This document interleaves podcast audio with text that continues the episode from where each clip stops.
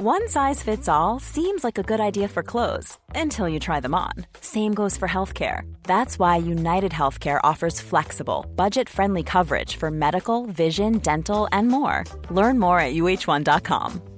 Hey, it's Ryan Reynolds, and I'm here with Keith, co star of my upcoming film, If, only in theaters, May 17th. Do you want to tell people the big news? All right, I'll do it. Sign up now and you'll get unlimited for $15 a month in six months of Paramount Plus Essential Plan on us. Mintmobile.com slash switch. Upfront payment of $45 equivalent to $15 per month. Unlimited over 40 gigabytes per month. Face lower speeds. Videos at 480p. Active Mint customers by 531.24 get six months of Paramount Plus Essential Plan. Auto renews after six months. Offer ends May 31st, 2024. Separate Paramount Plus registration required. Terms and conditions apply if rated PG. Hold up. What was that? Boring. No flavor. That was as bad as those leftovers you ate all week. Kiki Palmer here, and it's time to say hello to something fresh and guilt-free. Hello Fresh. Jazz up dinner with pecan-crusted chicken or garlic butter shrimp scampi. Now that's music to my mouth. Hello Fresh. Let's get this dinner party started. Discover all the delicious possibilities at hellofresh.com.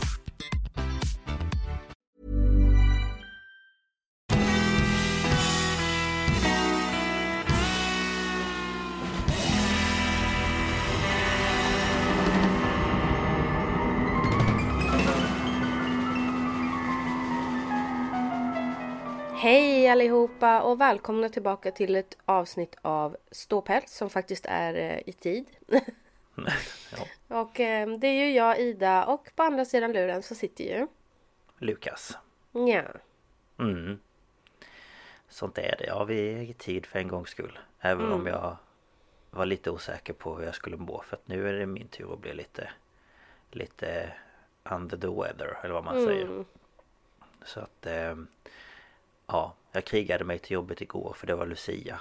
Men sen idag Ja. så kände jag att nej, jag är... Eh, jag har inte så mycket liksom förkylningssymptom så men jag är fruktansvärt trött. Så det är väl någonting som ligger och gror i, i Ja. kroppen. Men så. hur var Lucia på jobbet då? Jo, det var trevligt. Vi har ju kört nu senaste åren att det bara är vi barn och pedagoger och sen filmar vi eh, och så får man liksom Alltså föräldrarna när de kommer och hämtar sen på eftermiddagen så kan de få se det nere på vårt torg. Mm. Ehm, för att vi upplever att det är, ja, är bättre för barnen och det blir inte lika mycket press och eh, ja Det brukar ju vara så att hela släkten vill komma och så ska man få plats med alla och så var det ju typ snöstorm i, i eh, måndags och igår var det skitkallt så att eh, vi kunde inte vara ute på hela dagen och ja Nej, Så det hade Nej inte det, alltså, det var ju sådär ute. um, 14 till 17 minusgrader här. Ja, det var... Alltså vi hade typ minus typ 12-13 men det kändes som minus 17. Mm. Så att eh, vi kände att de små kan ju inte vara ute i sånt väder. Ehm, Nej. Så att... ja, vi, bruk, vi har kört nu att vi är bara vi och sen eh, efter det så gick vi upp på avdelningen och så fick de äta lite pepparkakor som de bakade förra veckan och Mm. vi kollade på SVT's Lucia eh, på läsvilan och ja, hade julgröt till lunch och lite sådär. Mm. Så det var mysigt. Ja, vi kollade på det där firandet igår kväll men alltså jag blev lite besviken. Mm. Ja, Jag, är såg ganska inte hela, traditionell. Jag vill ju ha liksom att Lucia-tåget står där och sjunger men jag tror Lucia-tåget sjöng kanske fem låtar, max tio minuter Mm. och resten av timmen var massa annat. Bland annat den Mm. som skulle spela um, Come All Ye Faithful på en trombon. Och man bara Nej, men, Okej. okej. Och så spelade de why? någon annan låt och så var det en kille som stod med en sån här um, cello eller basfiol. Jag vet inte om det är två olika saker men Jo, det är lite olika tror jag men ja. Ja, jag vet inte vilket av det var. Och alltså den lät inte stämd. Nej. Det lät Mm. för jävligt. Hmm. Ja för cello är ju när du spelar med stråke och bas är ju när du spelar som en bas fast den är upprätt. Så att du liksom tar med fingrarna och plonkar på Ja, strängarna. han gjorde båda delarna men eh, jag vet Jaha. inte. Då kanske det är samma sak. Men jag vet inte. Nej, jag vet inte. Och så, Nej. så var det en kille som skulle spela... um,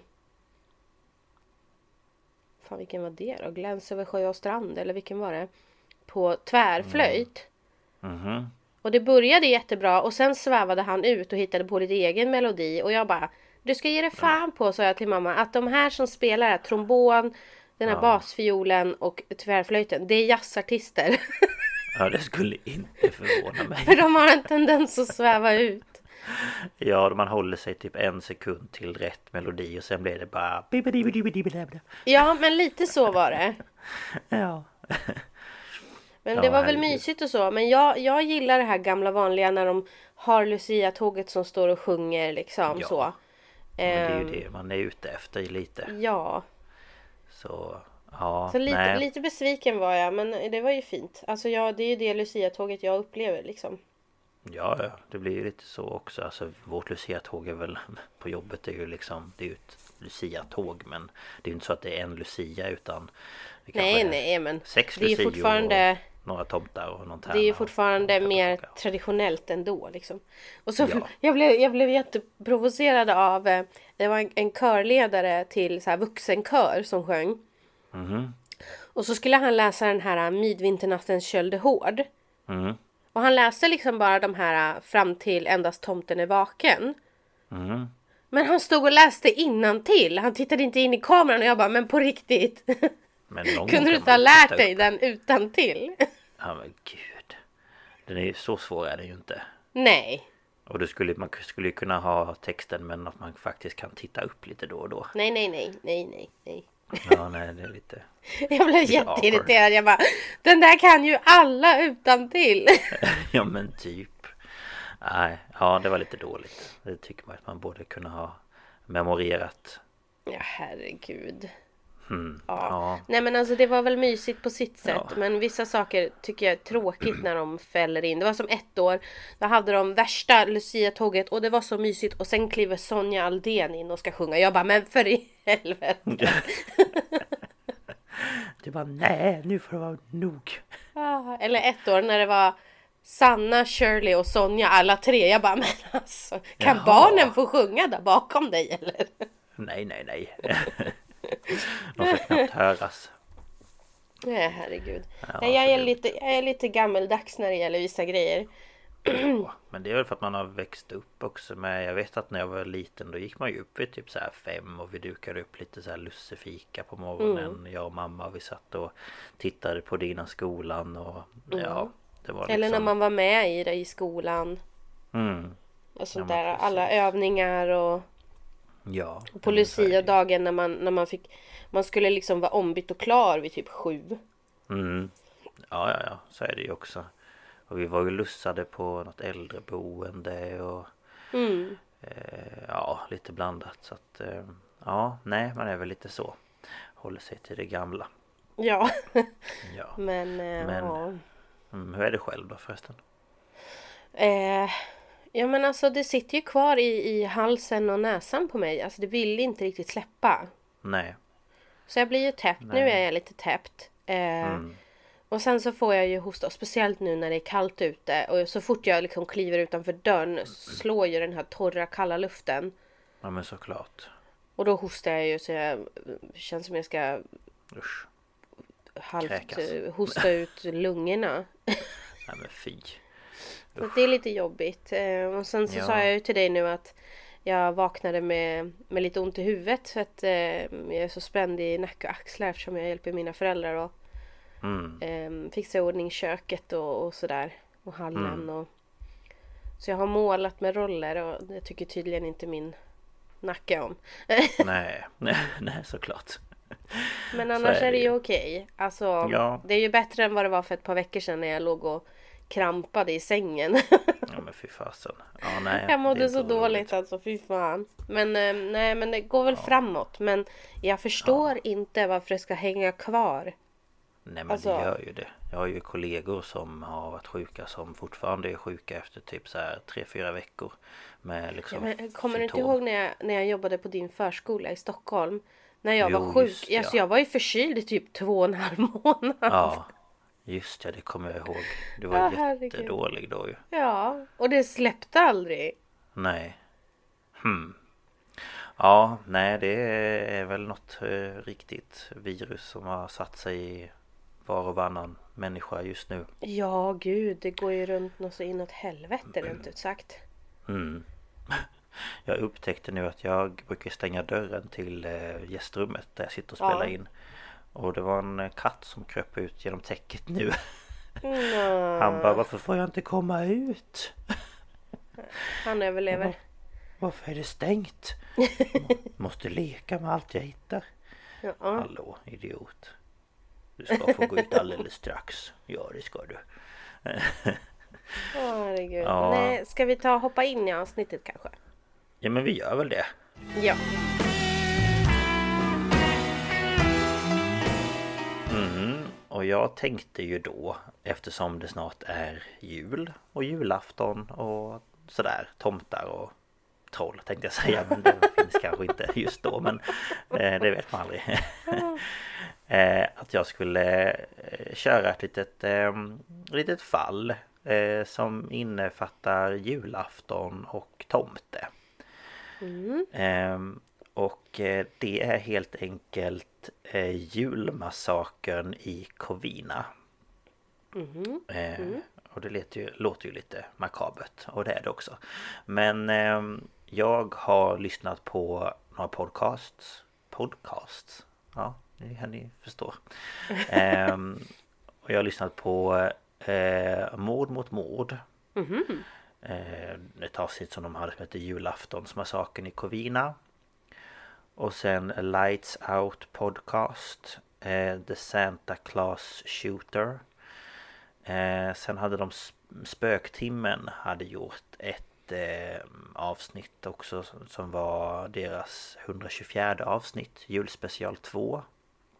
Jaha, men det är därför någon, någon klocka ringer i bakhuvudet. Då måste det ju vara för att jag har hört spöktimmen då. Kan vara så. Spöktimmen. Eh, spöktimmen. Sen har jag varit inne på Youtube som vanligt och på en kanal som heter Bailey Sarina och ett eh, avsnitt som heter Covina Christmas Massacre. Och sen en annan kanal som heter Bella Fiori Fiori kanske man säger. Eh, och det avsnittet heter The Christmas Eve Massacre. Och sen har jag varit inne på Murderpedia. Mm, när du sa Så lite Bailey då, då trodde jag skulle berätta om hon, eller att du hade tagit hon, vad heter hon? Bailey Sarian, eller vad heter hon? Hon som sitter och sminkar sig. Samtidigt som hon berättar om mord. Men det är hon. Jaha, det är hon! Ja. Jag trodde Jag hon hon hette... Sarina. Jag trodde hon hette Sarian, nu måste jag kolla. Eller har jag skrivit fel? För jag trodde att hon hette Sarina. Nej. Sarina. Bailey Sarian. Sarian. Då har jag nog skrivit fel på A och N. Ja, det har du gjort. Ja. Jag bara, Okej. gud finns det någon bra. mer Bailey som, eh, som, som berättar om mord? Ja, nej men vad bra. Nej men det är hon. Det är Nej, helt jag, rätt. eh, Det- när du sa Bailey jag. så tänkte jag, åh det är hon som Sam alltid pratar om. Ja, nej men... Ja, nej men det är hon. Eh, Okej, Då har jag bara okej. bytt två bokstäver där så att... jag bara, oh, finns det en till? Ja, oh, den ska jag kolla upp. Okej, ja, Eh, ja, nej men det är hon. Så att ja, det var bara jag som hade skrivit lite fel. okej. Mm. Ja, och vi eh, börjar på julafton år 2008 i Covina i Kalifornien i USA. Och det här är då en förort till Los Angeles. Och här hade då familjen Ortiga sitt årliga julaftonsfirande hemma hos José och Alice Ortiga. Och det sägs att eh, den här, eh, ja de här två de levde liksom the American dream eh, med ja, gott ställt och fint hus och grejer. Och eh, José kallades för Papa Joe av familjen. Och hans föräldrar de var immigranter från Mexiko och José var den första generationen som då var född i USA. Eh, Det är ändå ganska kul då att de har fått gott ställt. För många immigranter från Mexiko, de hamnar ju... Ja, alltså de får oftast kanske. ganska tufft liksom. Ja men precis. Men eh, nej det hade gått bra för, eh, för honom och familjen. Ehm, och det var väl också för att han hade ett eget företag som han hade Jaha. varit ansvarig för i flera år. Ja, det gör ju mycket i USA. Ja. Eh, men år 2008 så gick han i pension eh, Varpå hans son då tog över företaget. Och som jag då sa så samlades alltid familjen på julafton hemma hos dem. Och det var då eh, Joses, Joses och Alice fem barn. Eh, deras respektive och sen deras barn. Alltså José och herregud. Alice barnbarn. Då måste jag vara Ja. hur många som helst. Ja, 25 personer var Nej men lägg av, åh herregud. Ja, så det är ju några stycken. Men det är ju ungefär som när vi samlas på min mammas eh, sida av släkten. Det är ju, Ja i och för sig. det är ju eh, jag och mina två bröder och sen deras respektive och sen deras barn och sen min styvpappas två döttrar med deras respektive och deras barn och ja. Så Ja, jag, har, jag gäng. har ju inte så stor släkt så som, som jag umgås med så att jag Alltså vi har, vi klämmer in om vi blir åtta då är det mycket. Nej men Ja. ja men lite så. Nej men det är ju bara om man tänker som eh, om man tar jag och så min fru och så min bror och hans fru och hans barn. Och så min andra bror med hans fru och hans två barn. Och sen mamma och min styvpappa. Bara det blir ju elva väl. Tror jag.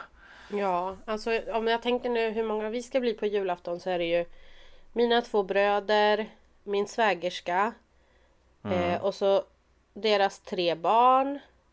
Mm. ehm, och så är det mamma, pappa och jag. Då blir vi tio stycken. Om jag räknar rätt. Mm. Ja det blir så. Och det är typ det mesta vi blir liksom. Ja, ja nej men det är ju Det är ju så. Sen på min eh, styvpappas sida så är det ju två döttrar med två respektive Och sen är det två barn och sen tre barn Åh, Så ja men 20 någonting typ herregud. Ja. Jag tror inte jag skulle orka vara så många. Nej det är bara att eh, gilla läget Eh, Svårt Ja, att göra så mycket åt det men ja. vi tar eller? bort några Hej då! Ska vi ha en svensk julmassaker också kanske? Skjuta av Ja precis Nej men fy fan Ja nej det kan vi gärna hoppa över. Ja. Ehm, ja. Men ja den här familjen i varje fall De älskade att spela spel. Så de vuxna de befann sig den här kvällen i vardagsrummet Där de spelade poker. Och det var liksom en så här familjetradition alla samlades. Och de som inte var med och spelade De satt utspridda i vardagsrummet och ja, pratade och umgicks och så som man brukar göra. Ja. Ehm, och barnen de var också utspridda i huset och vissa av barnen var ute på baksidan av huset och lekte. För i, i LA får man ju inte snö tänkte jag säga men det får man ju inte. Nej, då är Så de, det, har, då är det nog de har- fel. ja, de var ute där och hade det roligt i varje fall. Ja. Ehm, och runt klockan halv tolv på kvällen så var det några av José och Alice barn som tänkte att det var dags att röra sig hemåt eftersom det var sent och de ville då inte missa jultomten som i USA kommer på juldagen. Så de började plocka ihop sina saker och gjorde sig redo för att säga hej då. Eh, Och under tiden så är det ett av barnen som befinner sig i vardagsrummet som då tittat ut genom fönstret och såg då en person som var på väg upp mot huset. Och när hon då tittade närmare så ser hon att personen eh, hade en röd rock på sig och ett stort vitt skägg. Och Katrina, som barnet heter, blev då överlycklig och tänkte att det är ju tomten som kommer. Ja. Ehm, hon ser även att den här personen då har med sig ett stort paket som är inslaget som en fin julklapp och att han då närmar sig ytterdörren. Så Katrina, som vid den här tiden var åtta år gammal, springer ju då självklart fram till ytterdörren och öppnar dörren och ropar då till de andra i huset att tomten är här. Eh, och när hon då sträcker sig mot tomten för att ge den här en kram så plockar, så plockar personen fram en pistol och skjuter Katrina i ansiktet. Nej. Jo. Ehm, och hon blir då träffad i kinden men mirakulöst nog så klarar hon sig. Så hon överlever. Oh. Ehm, och personen då i tomtedräkten fortsatte sedan att skjuta in i huset. Och eftersom de flesta vuxna satt runt det här pokerbordet så var det då dit han siktade och sköt. Mm. Och det som hade varit en trevlig julaftonskväll hade nu istället blivit en massaker. Fy fan. Ja, och några från familjen Ortiga lyckades att fly ut från huset genom bakdörren. Och de flesta av dem som lyckades fly var då barnen som redan var ute och lekte. Och när personen skjutit klart på bottenvåningen så tog den sig upp på andra våningen där då den här tomten då letade efter fler personer men lyckades inte hitta någon. Nej. Eh, och när personen hade kollat igenom huset och ansåg att det inte var någon kvar i huset så tog den och öppnade den här julklappen som den då hade haft med sig. Och i den här lådan så låg det en hemmagjord eldkastare. Och jag trodde du skulle säga bomb. Nej, utan en eldkastare. What Och the personen- fuck? Ja, eh, han tog då ut den här eldkastaren ur lådan och började sätta huset i brand. Och vid den här tidpunkten Jag vet inte, jag blir så här. Alltså det finns ju lättare sätt att tända på ett hus. Än att Ja, bygga nej. en eldkastare. Alltså det blir så här. Okej. Ja, jo det kan man ju verkligen tycka. Eh, och ehm, Ja, eh, den var ju väldigt tung så att han hade ju fått slit, alltså så här liksom verkligen Vad heter det? Ja men dra den upp längs liksom eh, garageinfarten för att den gick ju inte att bära knappt. Ja men alltså. Eh, ja.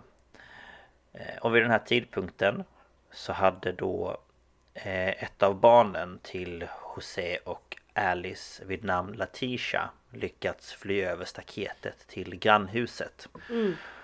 Och där fick hon då låna deras telefon för att ringa 911. Men på grund av alla de här pistolskotten så hade ju dock grannarna redan blivit uppmärksammade på vad som hände. Ja det var det jag tänkte hade- på. Ja, de hade redan ringt till larmcentralen. Gud vad bra. Och alla de som ringde in gav samma uppgifter om att de hade sett en person utklädd till tomten som tagit sig till familjen Ortigas hus. Och de ska sedan ha hört flertalet skott och att personen nu höll på att tända fyr på huset. Mm.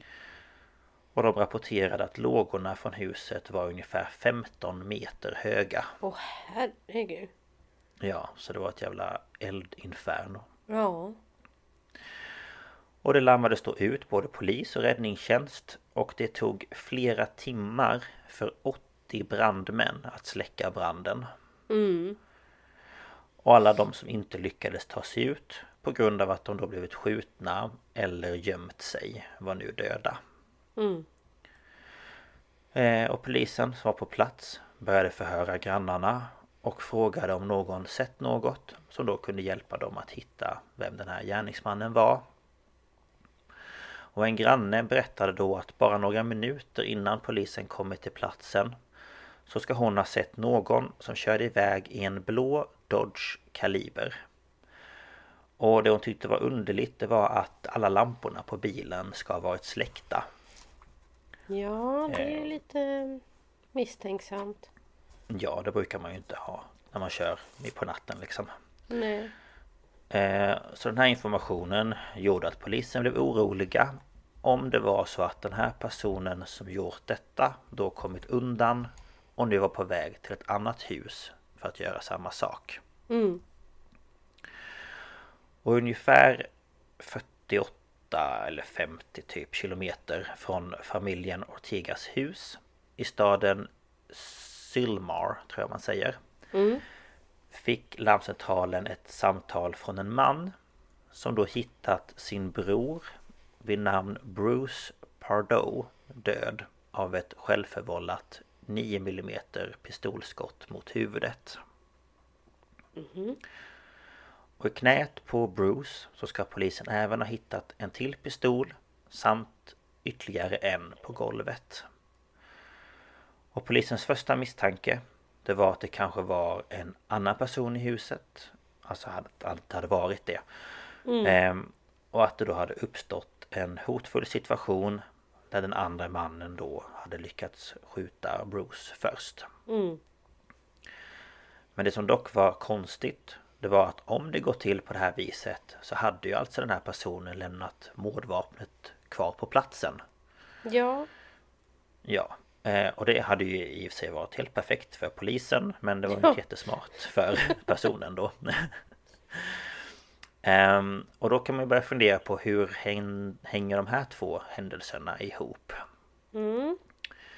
Jo, eh, när polisen väl då kunde ta sig in i familjen Ortegas hus Så hittade de nio döda kroppar Som de enbart kunde identifiera med hjälp av tandkort Då kropparna var så illa brännskadade mm. Och det polisen även kunde hitta på alla nio kroppar var skotthål som var 9 mm. Mm. Och de flesta hade hål i huvudet och de kunde fastställa att alla skott var avfyrade från nära håll. Mm. Och då det här då hände samma kväll och på ungefär samma sätt så trodde polisen att dessa två händelser hängde ihop och att det var utfört av samma gärningsman. Ja, det, det känns ju eh, rimligt. Ja men precis. En rimlig förklaring, eller vad säger man? ja, ja, jo, men det kan man ju tycka liksom att man utgår från det. Mm. Eh, men problemet var ju nu att det fanns tio döda personer och polisen trodde att gärningsmannen fortfarande var på fri fot. Ja. Och det är ju ett problem så att säga. Ja, jo.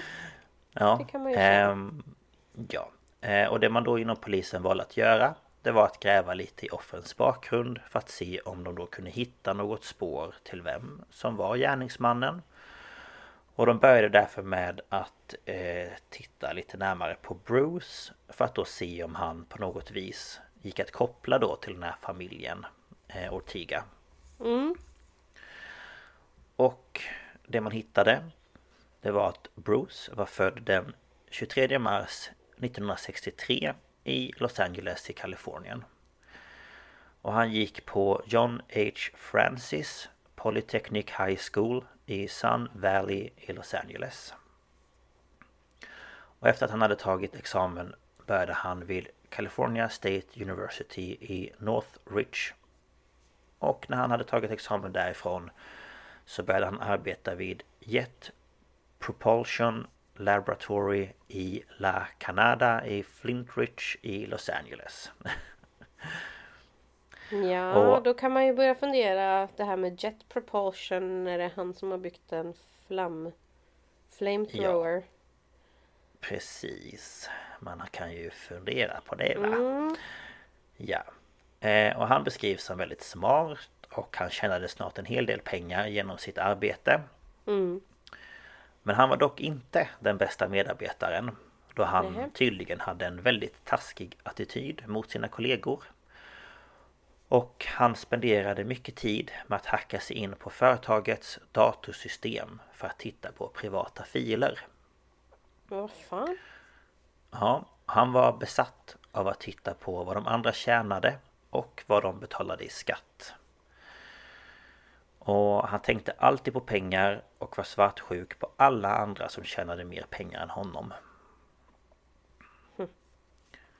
Eh, ja, så det är ju kanske inte så, så jättebra. Men det eh, låter inte och, som ett sunt beteende om man säger så. Nej men precis. Eh, och den här besattheten av pengar ledde även till svårigheter i relationer eh, till de som han då dejtade. Mm. Och från det att han var 20 till ungefär 30 så hade han en mängd olika förhållanden och hade då svårt att anförtro sig till eh, någon. Mm. Men 1988 förlovade han sig med en kollega vid namn eh, Dailia, Dailia tror man säger. Dailia, mm. jag tror det. Och under tiden som de planerade sitt bröllop så bodde Bruce fortfarande hemma med sin mamma Nancy. Och Han klagade ofta över att han inte hade tillräckligt med pengar att lägga på bröllopet. Jag tror snarare att det var så att inte han ville spendera några pengar. Ja, för du säger ju att han tjänar bra. Ja, han tjänar väldigt bra. Så att, eh, mm, nej, kanske inte. Så hon fick då eh, gå med på att betala för hela bröllopsfesten vid en lokal countryclub. Hon betalade även för flygbiljetter och hotell för deras bröllopsresa till Tahiti. Och allt var bokat och klart och de skulle gifta sig i juni år 1989. Alltså han låter lite mer som en sån här Joakim von Anka. Alltså Mm, har så. massa pengar i sitt lilla kassaskåp som han går och tittar på ibland men han vill absolut inte skiljas från en enda Ja. Ja, ja, ja, ja. mynt liksom. Verkligen. Ehm, så att, ehm, mm, ja. Och när dagen då kom så fick dock Bruce kalla fötter och lämnade eh, henne vid altaret. Ja. Blir så trött. ja. Eh, och hon fick senare reda på att han tagit ut 3000 dollar från deras gemensamma konto och tagit flyget till Palm Springs i Florida. Okej. Ja, och detta ledde då till att hon aldrig ville se honom igen. Nej, jag såklart. Verkligen förstå. Och jag tänker innan vi fortsätter så tar vi en liten kort paus. Yes. Life is full of what ifs. Some awesome, like what if AI could fold your laundry? And some, well, less awesome, like what if you have unexpected medical costs? United Healthcare can help get you covered with Health Protector Guard fixed indemnity insurance plans. They supplement your primary plan to help you manage out of pocket costs. No deductibles, no enrollment periods, and especially no more what ifs. Visit uh1.com to find the Health Protector Guard plan for you. Ever catch yourself eating the same flavorless dinner three days in a row? Dreaming of something better? Well, HelloFresh is your guilt-free dream come true, baby. It's me, Kiki Palmer. Let's wake up those taste buds with hot, juicy pecan-crusted chicken or garlic butter shrimp scampi. Mm. Hello Fresh. Stop dreaming of all the delicious possibilities and dig in at HelloFresh.com. Let's get this dinner party started.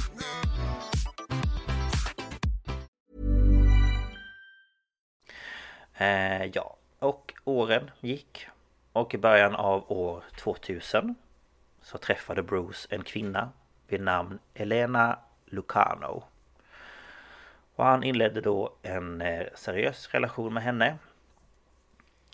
Och de flyttade in tillsammans och fick en son som de döpte till Matthew. Och en dag år 2001 så lämnade Elena eh, 13 månader gamla Matthew med Bruce för att åka till affären och handla. Och efter att ha varit borta i några timmar så kom hon hem och hittade Bruce med Matthew i sina armar. Och Matthew var då dyngsur och han såg livlös ut. Så eh, ja, hon såg ju då också snart att hans hud började färgas blå så hon förstod att han får ju ingen luft. Och Bruce menade på att Matthew hade ramlat i poolen medan han tittade på TV. Eh, Och det vet jag inte om han är 13 månader, ja kanske. Ehm, Om inte man har något staket vill säga runt poolen. Ehm, Och precis innan hon då kom hem så hade han då fått upp honom ur poolen. Men eh, Bruce han stod ju bara där med honom i famnen utan att påbörja HLR.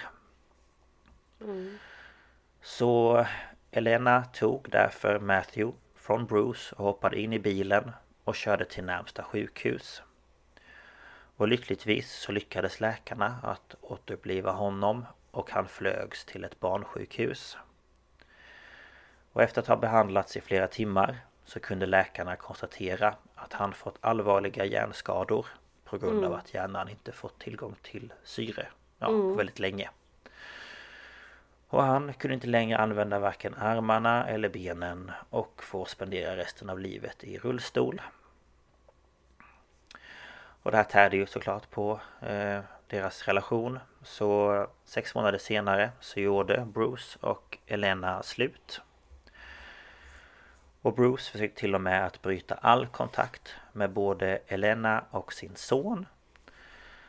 Eh, men han kunde då inte komma undan att Matthew behövde konstant alltså hjälp från alltså medicinsk mm, vård. Mm. Och efter bara ett år av behandling på sjukhuset så var deras sons sjukhusräkning på 340 000 dollar. Mm. Och Bruce, han betalade inte något av detta och Elena valde att stämma honom och ärendet kom då upp i rätten. Mm. Och i slutändan så fick hon hans hemförsäkring på 100 000 dollar samt att hon då startade ett konto där hon skulle få 240 dollar i månaden av Bruce för deras sons sjukhuskostnader för resten av hans liv. Mm. Och efter detta kapade Bruce alla band med henne och Matthew. Och Bruce eh, mamma Nancy höll dock fortfarande kontakten med eh, henne och försökte hjälpa Matthew så gott hon kunde. Ja, det förstår man ju. Det är hennes barnbarn liksom.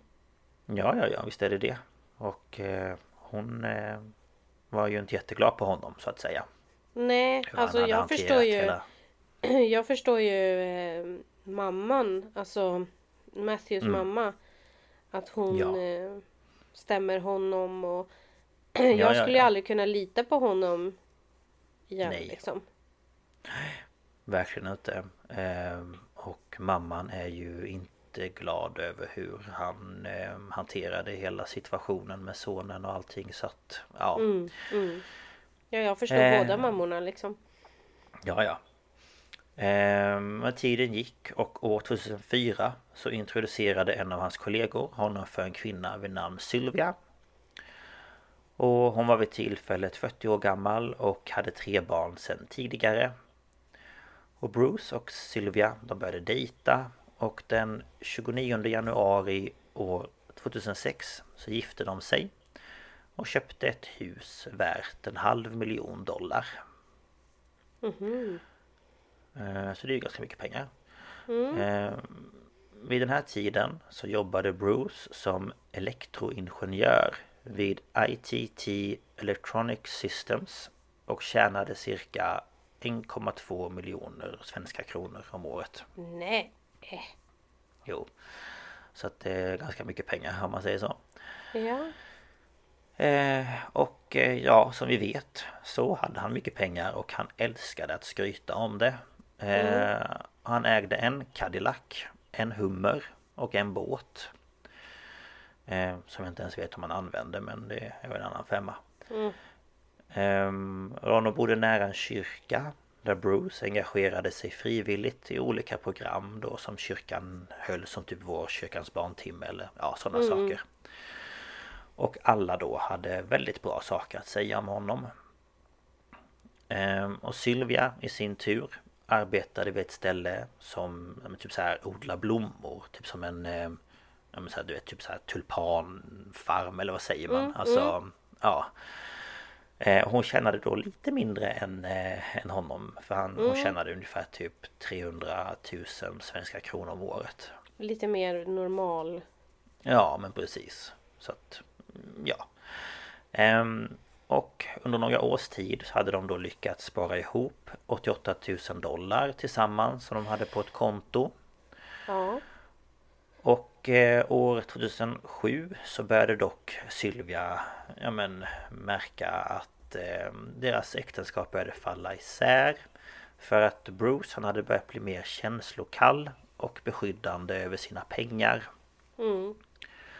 Och han ville nu absolut inte att hans pengar skulle gå till hennes barn. För det var ju inte hans barn.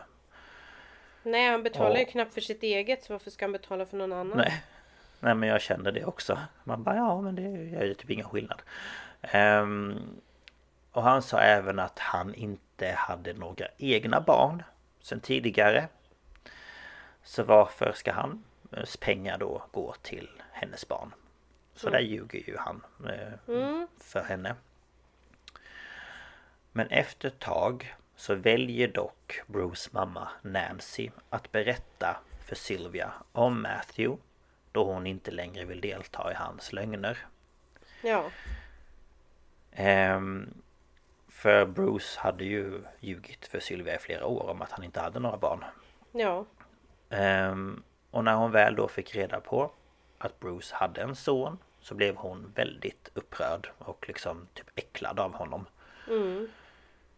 Och det hela ledde då till att Bruce och Sylvia flyttade isär i mars år 2008 och i april skickade hon in papper om att hon ville skiljas.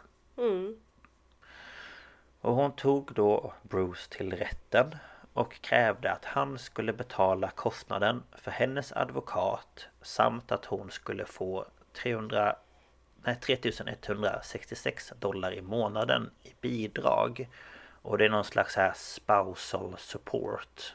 Mm. Alltså typ, ja, som Ja, jag vet inte vad det innebär exakt i Sverige men det kan Jag tror man inte få vi här också. har sånt. Nej, jag tänker På väl det att, sättet. att Nej, jag vet inte. Det var något bidrag i varje fall. Ja.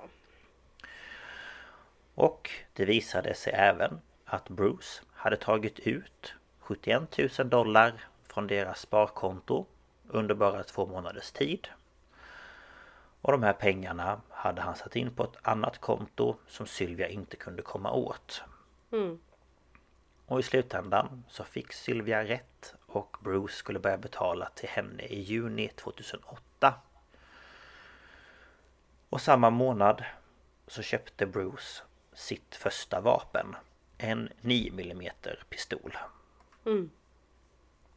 Och en månad senare så förlorade han jobbet vid ITT. Då han fick sparken för att han hade tagit ut lön för tid som han inte arbetat. Mm. Och eftersom han fick sparken så kunde han ju inte ansöka eh, om a-kassa. Det. Ehm, så utan någon inkomst så började han ju då snart få skulder. Mm. Och eh, som vi vet så var ju Bruce besatt av pengar och det här gjorde att han hamnade i en nedåtgående spiral. Och han gick då återigen till rätten och fick igenom att han endast skulle betala 1785 dollar i månaden till Sylvia. Men då han inte hade betalat full summa alla andra månader så behövde han ändå betala ytterligare 3500 dollar. Mm. Och efter skilsmässan fick Bruce huset. Eh, Men rätten beslutade att han skulle betala 10 000 dollar till Sylvia. Samt att han skulle ge tillbaka henne, hennes bröllopsring som då hade en äkta diamant på sig. Mm. Eh, Och han skrev sin första check då till henne. Men den gick inte igenom. Och han försökte aldrig betala henne igen. Och han menade då på att Sylvia ville ha alla hans pengar och hans ilska gentemot henne då blev bara värre och värre för varje dag som gick. Så den 8 augusti så köpte han en till 9 mm pistol och sedan ytterligare en den 8 september. Och enligt lagen i Los Angeles så är man tvungen att minsta, minsta, va? Minst vänta 30 dagar mellan varje köp av ett vapen. Okej. Så han, ja, köpte då 8 augusti, 8 september. Mm.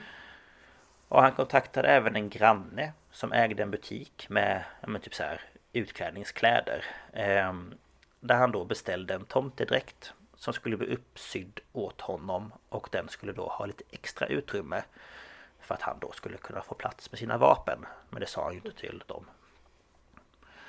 Ehm, för han berättade för ägaren till butiken att den var för ett barnkalas. Mm. Och han betalade då 200 dollar i förväg.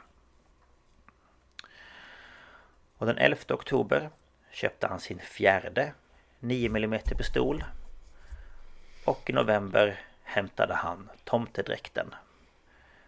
Och den 13 november så köpte han ännu en pistol. Så nu hade han fem pistoler. Man bara, du har bara två händer. Hur ska du kunna bära fem stycken? ja. Ja. Mm. Och eh, han köpte då även verktyg.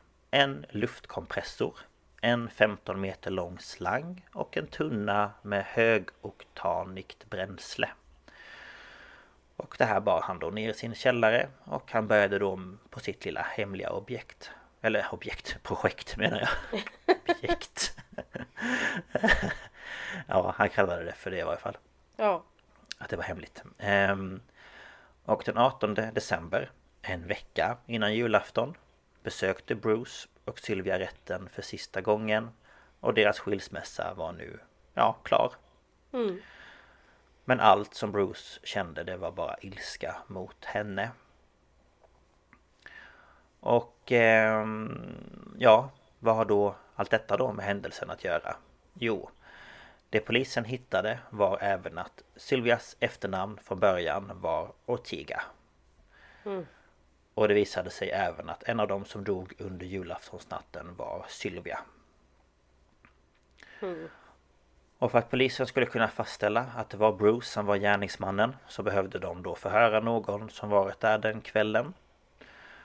Problemet var bara att de flesta som överlevt var barn och de vuxna som överlevt var bland annat åttaåriga Katrinas föräldrar som då var på sjukhuset med sin dotter såklart. Så polisen fick vänta med att eh, kunna förhöra dem. Mm. Ehm, och under tiden så återvände polisen till Bruce eh, brors hus där de då hade hittat Bruce död. Och de två pistolerna som de hittade eh, på platsen eh, fick de fram att de tillhörde Bruce. Så teorin då om att det skulle vara fler skyttar det fick de ju liksom skrota. Mm. Eh, och polisen hittade även en till pistol som satt fast runt hans ben. Och larmcentralen fick ett samtal från en granne som då bodde bredvid eh, ja, men Bruce brors hus. Mm. Och grannen ville då anmäla att det stod en bil parkerad på gatan som hon tyckte var lite ja, men konstig. Den, hon hade aldrig, sett den där förut och ja, men hon höll koll liksom på vilka som rörde sig där runt omkring. Mm. Så polisen tog sig dit och när de körde registreringsnumret i sitt, system så matchade den här bilen då samma bil som grannen såg vid familjen Ortigas hus den där kvällen. Mm. Eh, så att det var den där blåa eh, Vad var det för märke? Ja skitsamma Dodgen Eh, var det. Dodge Kaliber eller vad sa du? Ja precis. Ehm, och när de då försökte hitta ägaren till bilen så visade det sig att det var en hyrbil som Bruce tidigare den veckan hade hyrt. Eh, och polisen de fortsatte sedan att söka igenom bilen efter bevis och när de öppnade upp dörrarna så hittade de en tomtedräkt. Mm, Men när polisen tog upp den här dräkten så började den att brinna. Och i efterhand så tror man att Bruce på något sätt hade ordnat så att den skulle ta fyr om någon kom för att leta efter honom. Så att det var liksom som någon mekanikgrej som han hade gjort. Så när de lyfte på dräkten så började den ta fyr. Okej. Och de hittade även information om att Bruce bokat en biljett till sin vän Steve i Iowa. Men det de dock även hittade var att han hade hyrt en annan bil som de lyckades lokalisera. Och i den bilen så hittade polisen mat, vapen, ammunition och kartor över den mexikanska gränsen. Mm. Så polisens teori var därför den att Bruce ville att de skulle tro att han skulle åka till Iowa men istället ta sig till Mexiko. Mm. Och då polisen inte kunde vara säkra på att bilen inte var riggad med typ en bomb eller någonting så tog de dit polisens bombskydd som helt enkelt ja, men, sprängde bilen. För att de visste inte vad de skulle göra. Okej, ja. Ja. Ehm, och till slut så lyckades polisen då prata med Latisha, alltså José och Alice dotter. Som berättade att hon såg att det var Bruce som var utklädd till tomte. Och hon kunde även i detalj då berätta vad som hade hänt den där kvällen. Mm. Men då kan man ju börja fundera på hur kommer det då sig att eh, de hittade Bruce död och inte på väg till Mexiko? Och en teori eh, är att eldkastaren som han då hade tillverkat var full av någon form av bränsle som var extremt känslig för värme. Och att han då på något vis lyckades tända eld på sig själv. Mm. För det Latisha berättade efteråt det var att inne i huset så fanns det två så här, öppna brasor. Som båda var tända den här kvällen. Så polisen tror därför att det var, var det som gjorde att det här bränslet reagerade på värmen och att eldkastaren exploderade. Av att det blev liksom tryck och sådär i den. Mm. För när rättsläkarna undersökte Bruce kropp så kunde de förutom kulhålet i huvudet se att han blivit allvarligt brännskadad och över 40% av hans kropp hade tredje gradens brännskador. Mm. Och man tror därför att han hade så extremt ont och eh, att han då helt enkelt valde att ta sitt eget liv genom att skjuta sig själv. Eh, Och det har han gjort Alltså man tänker, har han gjort det då för ehm, att han typ känner att ja men jag har ändå inga pengar. Ja, ja men eh, precis. eller, eller är det någon sån här att han inte vill bli tagen? Alltså Jag tror att det var en blandning av att han visste att han skulle behöva söka upp läkarvård och om han sökte upp det så skulle de fråga vad som hade hänt och så hade det liksom bara ja så att han hade ju ändå liksom blivit tagen och så kände han väl att livet inte hade någon mening för att han hade inga pengar, han hade ingen fru, han hade ja allt var liksom skit. mm. Ja, så därför det var valde han liksom det. Ja, Ja. sen hade han ju som sagt väldigt, väldigt, väldigt ont. För de berättar också i en av de här dokumentärerna som jag lyssnade på. Då var det att eftersom han hade tomtedräkten på sig så hade ju den smält in i hans hud. Och han var ju tvungen att försöka få av sig tomtedräkten för de hittade ju den sen i bilen ju. mm. Så man kan ju bara tänka liksom smärtan av att dra av sig den och så följer liksom hud med. Så att eh, inte för att jag tycker synd om honom på något sätt men jag kan bara tänka mig smärtan. Ja. Ehm, men eftersom han var ju död nu eh, då kunde ju ingen rättegång genomföras. Men polisen lyckades dock hitta en lista han gjort över personer som han hade tänkt döda den här kvällen. Och på listan fanns bland annat hans exfru Sylvias advokat samt sin egen mamma. Mm. Ehm, För att de då hade ju varit på Sylvias sida. Ehm, Så att han var ju inte klar. Han hade ju misslyckats. För han skulle ju egentligen dra vidare till nästa hus efter det att han hade gjort det här. Men så exploderade ju allting och ja. Det blev inte som han trodde eller tänkte. Mm. Och det man också lyckades komma fram till det var att Bruce mamma var bjuden till familjen den här kvällen. Men att hon hade stannat hemma då hon kände sig sjuk. Så det var ju bara en jävla tur att hon inte var där. Och jag tänkte jag skulle berätta vilka det var som gick bort helt enkelt eller dog den här kvällen. Mm. Och det var ju då Sylvia som blev 43 år gammal och det var ju då Bruce eh, exfru. Sen var det eh, Alice eh, Ortiga eh, och det var ju då Sylvias eh, mamma och hon blev 70 år gammal. Oj. Ja. Sen var det José eh, Ortiga som då var Sylvias pappa och han blev 80 år gammal. Sen var det Charles Ortiga 49 blev han och det var då Sylvias bror. Sen var det Sherry Ortiga som blev 45 och det var då Charles eh, br eh, bror, nej fru menar jag. Eh, så var det James Ortiga som blev 51 och det var också Sylvias bror. Sen var det Theresa som blev 52 och det var då James fru. Sen var det eh, eh, någon som hette Alicia eh, Ortiga Ortiz som blev 46 och det var Sylvias syster. Och sen även Michael Ortiz. Han blev bara 17 och det var Alicias son. Mm. Um, och minst tre av dödsoffren dog enbart av skottskadorna. Medan fyra andra dog av en kombination av både skottskadorna då och av elden. Medan två av dem dog enbart på grund av branden och det var bland annat sonen för han hade suttit uppe och spelat data och gömt sig. Mm. Så att eh, ja, han brann liksom inne helt enkelt. Men det var inga av de små barnen som... Ja hon blev ju skjuten i ansiktet men annars så... Ja, nej, det var egentligen bara de äldre men de räknade på att jag tror att det var 14 eller 15 barn som förlorade eh, båda eller en av sina föräldrar. Fy fan. Ja. Och det var det jag hade att erbjuda.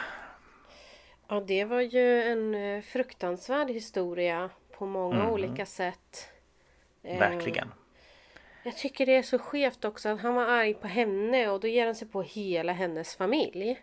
Ja, jag vet. Det är helt galet. Men det var väl det att han kände liksom Ja men både att eh, Ja men hennes föräldrar var på hennes sida Hon var liksom som hon var tyckte ju han och sen eh, Ja men att hennes, hans mamma inte var på hans sida och stöttade inte honom i livet och Nej. Men att det liksom bara var Han ansåg väl att det bara var motgångar mot honom liksom och han kunde inte förstå vad han själv hade för någon Ja men eh, Inverkan i det hela eh, För jag menar hade han bara varit en, en Normal person så hade ju inte detta behövt hända Nej.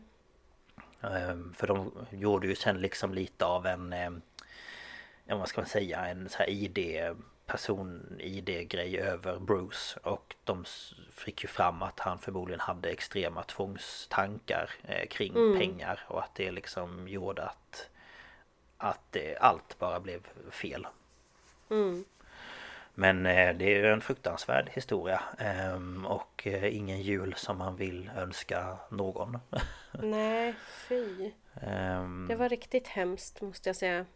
Ja, eh, och hon Latisha och eh, Katrina de eh, jobbar väldigt mycket nu för att, ja men det här med gun violence och eh, reglerade vapenkontroller och eh, ja men stöttar andra som har varit med i samma situation att ha förlorat någon genom liksom eh, ja men vapenbrott och Mm. Och försöker liksom leva livet vidare trots att de har liksom förlorat hela deras familj. Mm. Ehm, och Ja, skapa nya minnen och nya traditioner och Ja, Ja. sådär. Fira julen på ett annat sätt vilket inte kan vara det lättaste. Nej, precis. Ehm, Men fy alltså.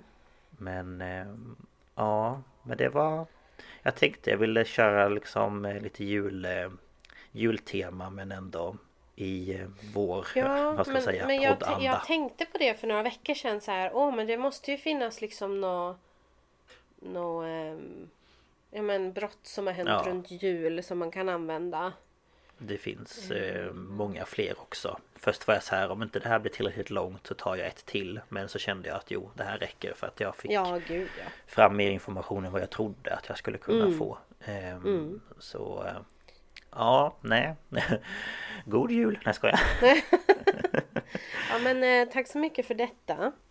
Ja, det var så lite så. Det tycker jag var... Eh, alltså det är ju intressant, eller vad ska man säga? Alltså det låter ju så hemskt att säga det, men det är ju en viss fascination. Jo men det blir ju det att man, man liksom Jag är ju alltid så att jag försöker sätta mig in i hur kan den här personen ha gjort det här? Att man tänker liksom vilka tankar gick igenom den här personens huvud Vilket inte eh, går eh, flesta gångerna av allt vi berättar Men att man Nej, ändå men blir så här precis. Hur kan en människa liksom klara av att göra något sånt här? Mm. Det är ju det som blir så himla Ja men svårt att greppa Jag vet inte Mm. Ja, nej, det, det är så svårt att, att, förklara varför man är intresserad av true crime på olika sätt. Men det är ju så många som är intresserade. Alltså det är ju liksom inget, inget konstigt. Jag tror att det är Nej. det här att vi människor vill så gärna förstå. Ja, men jag tror det också. Så Man försöker är finna förklaringar liksom. mm, Ehm, och sen också att man på något sätt liksom ja, men försöker ja, men både förstå men liksom greppa och liksom eh, ja, Jag vet inte. Det är bara Mm. intressant. Ehm, och självklart otroligt fruktansvärt. Alltså det är ju ja, de, de här sakerna vi tar upp i vår podd önskar man ju inte att någon behövde gå igenom liksom. nej, Ehm, precis. men att man ändå ja, fascineras lite av det. Mm, Mm. Ja. Verkligen. Och jag tänker att vi kommer ju lägga upp lite bilder på... Eh, jag tänkte, ja, med lite bilder från det här fallet. Eh, och vad kan man... Vad kan man titta på dem då? De kan man titta på på Instagram. Om man söker på um, staphals eller ståpäls eh, så kommer våran Instagram upp. Och då tycker jag att man kan, om man inte gör det, kan man trycka på följ. Eh, och där kommer vi lägga upp bilder som har med avsnitten att göra. Eller som nu när vi har haft lite sjukdom. Att vi uppdaterar om att avsnitten blir försenade och när de kommer upp och lite sånt där.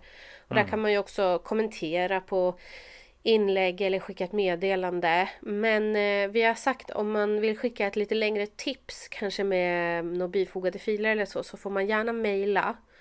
Ehm, och den står alltid i avsnittsbeskrivningen och den står på vår Instagram. Men det är staphalspodcast eh. Så det är alltså ståpäls fast med A istället för Å och Ä. Mm, precis. Eh, för där är det lättare för oss att hantera lite längre eh, text Ja. och sådär. Helt rätt. Mycket bra Yes. sagt. Yes. Thank you. Men, ja.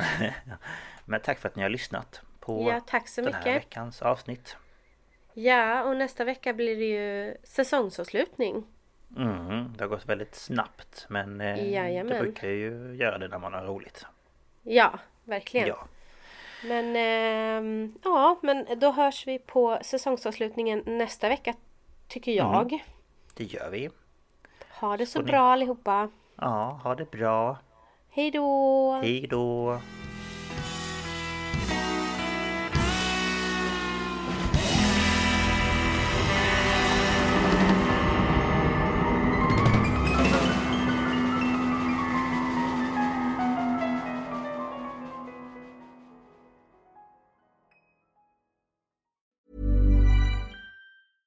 Ever catch yourself eating the same flavorless dinner three days in a row? Dreaming of something better? Well, HelloFresh is your guilt-free dream come true, baby. It's me, Gigi Palmer. Let's wake up those taste buds with hot, juicy pecan-crusted chicken or garlic butter shrimp scampi. Mm. Hello Fresh. Stop dreaming of all the delicious possibilities and dig in at HelloFresh.com. Let's get this dinner party started.